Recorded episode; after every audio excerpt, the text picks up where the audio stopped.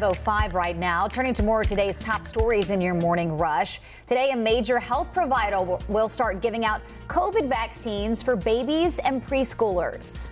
Good morning. I'm Tradisha Woodard. Appointments are available for COVID 19 vaccines for kids under the age of five years old today.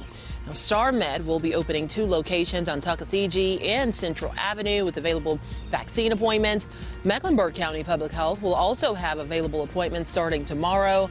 We're still waiting to hear back from both Novant Health and Atrium Health about their vaccination sites. Today, Mecklenburg County leaders will consider moving forward with plans to build a new affordable housing project. The Billingsley site near Randolph Road or Randolph Park Road in Charlotte would have nearly 300 units of mixed income housing. Now, the county would provide nearly $4.8 million in funding to help developers secure the land. Tonight's open meeting starts at 6. Today, early voting starts for South Carolina's runoff races. Voters are able to cast early ballots between now and Friday. Local county elections offices are open for early voting between 8:30 a.m. to 5 p.m.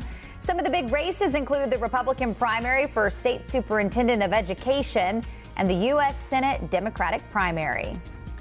New details about the mass shooting at a Texas elementary school came to light in a state Senate hearing. Investigators testified that police had enough officers to stop the gunman three minutes after he entered the building, but they never checked the classroom door to see if it was locked. The head of the Texas Department of Public Safety says the police response was near failure. Cleveland Browns quarterback Deshaun Watson has settled 20 of the 24 sexual misconduct lawsuits against him.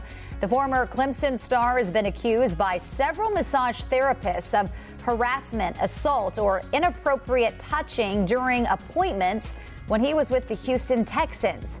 Watson could face disciplinary action from the NFL. And that's it for your morning rush.